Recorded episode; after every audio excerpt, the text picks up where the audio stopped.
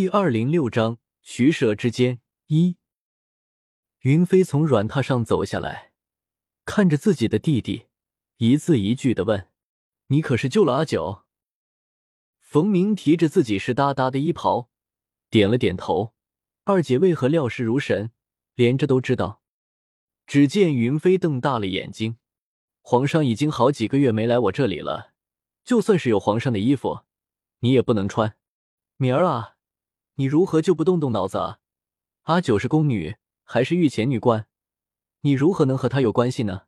今天你就这样回去吧，生病了才好，病了就在家好好养着，不要再进宫了。你看看你，平时读书都读傻了，怎么死的都不知道？冯明沉默了片刻，忽然眼神如炬的看着云飞说：“二姐，原来是你，阿九今天落水，竟是被你设计了。”他哪里得罪你了？你要对他下毒手？你还是我的二姐吗？我的二姐不是这样的。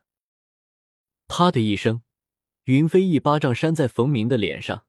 不知好歹的东西，二姐还不都是为了你？爹娘就你这么一个儿子，你若是出了什么事，你让爹娘怎么办？冯明自从那天在大皇子的揽月阁里与阿九吃了一顿饭后，对阿九很有好感。没有别的女人的做作，善良、美丽又大方。后来阿九巴巴的送了自己喜欢的东西到学堂里，冯明更是对阿九倾心了几分。冯明不服气，自己与阿九是清白的，阿九是个好姑娘，二姐不能这么冤枉自己，便硬着脖子说：“我不管，我明天照常来宫里教书，二姐不用为我操心，我自有分寸。”说完，赌气一般的出了云歌殿。云飞孤零零的站在云歌殿的大厅里，银牙咬碎看，心中对阿九又恨了几分。第二日，冯明果然病了，用古代大夫的话说，就是染了风寒；用现代的话说，就是感冒了。阿九自从被地府的炼魂炉锤炼过之后，身体素质好了很多，从春末冰凉的湖水中爬起来。第二天竟然什么事都没有，依然活蹦乱跳的去了皇子学堂。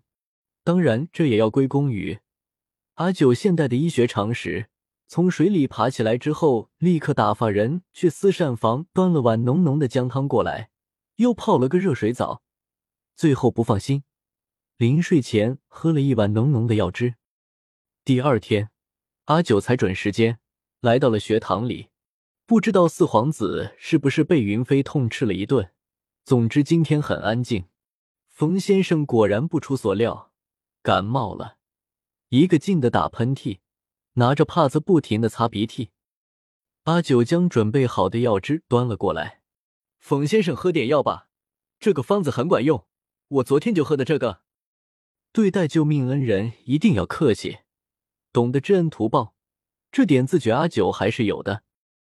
冯先生接过药碗，一口气将药喝完了，递回药碗的时候，脸上有些微微泛红。阿九心想：这孩子带病上班真不容易，瞧这脸上还带着病中不正常的潮红。先生病了，不能讲课，学生们自然只能自习了。四皇子今天很老实，不哭不闹；三皇子也很安静，估计入学之前。如非一定而提面命过了，好好读书，不准捣乱。学生们都老实的看书、写字、上自习的时候，阿九就开始无聊了。正在这个时候，陆公公来了，说皇上叫阿九前去回话。阿九便跟着陆公公走了。阿九走了之后，冯明看着阿九的背影，心中一阵叹息：为何自己这几日总是会想到阿九呢？读书的时候会想到，吃饭的时候会想到，写字的时候会想到，走路的时候也会想到，做梦的时候也会想到。为什么会这样呢？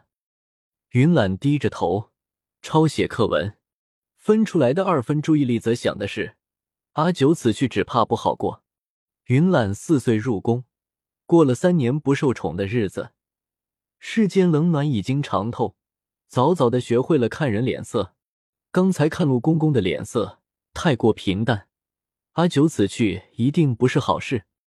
陆公公这样的人，见面笑眯眯的，一定是好事要到了；见面冷冰冰的，一定是大祸临头；见面表情平淡，要么就是有点小小的不顺利，要么就是没猜出来皇帝的心思，不敢随便表态。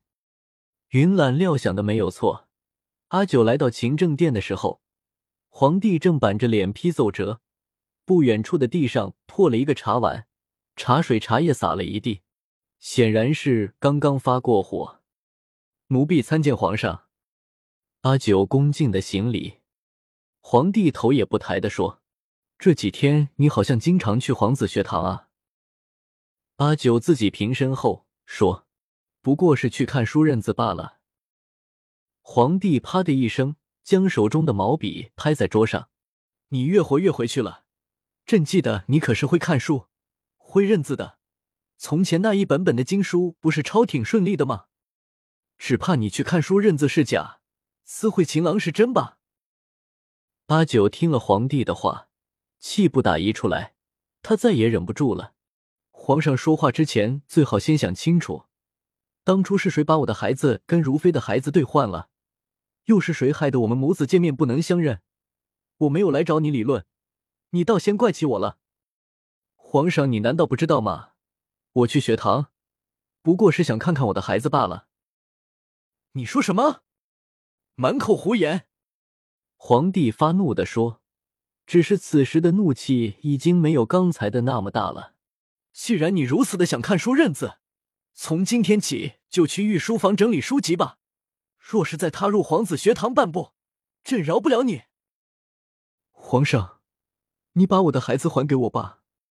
阿九扑通一声跪了下来，险些跪到那些碎瓷渣上。皇帝不想再继续这个话题，对陆公公说：“愣着做什么？还不把他拉下去！”陆公公连忙称是，走到阿九面前说：“九姑娘。”你就少说几句吧，皇上正在气头上呢。阿九看着皇帝无动于衷的身影，知道多说无益，便跟着陆公公去了御书房。御书房也在勤政殿中，是皇帝看书的地方。就在皇帝批阅奏折、召见大臣们的殿堂的边上，没走几步就到了。说起来是整理书籍。其实不过是变相的软禁他罢了。书籍由专门的太监整理，每天定时打扫，摆放书籍、方驱虫的药丸。每年都要把书搬出去晾晒几次。阿九坐在御书房的地上，靠着墙壁，心里碎碎念道：“皇宫就是讨厌，又是下毒又是推人下水的。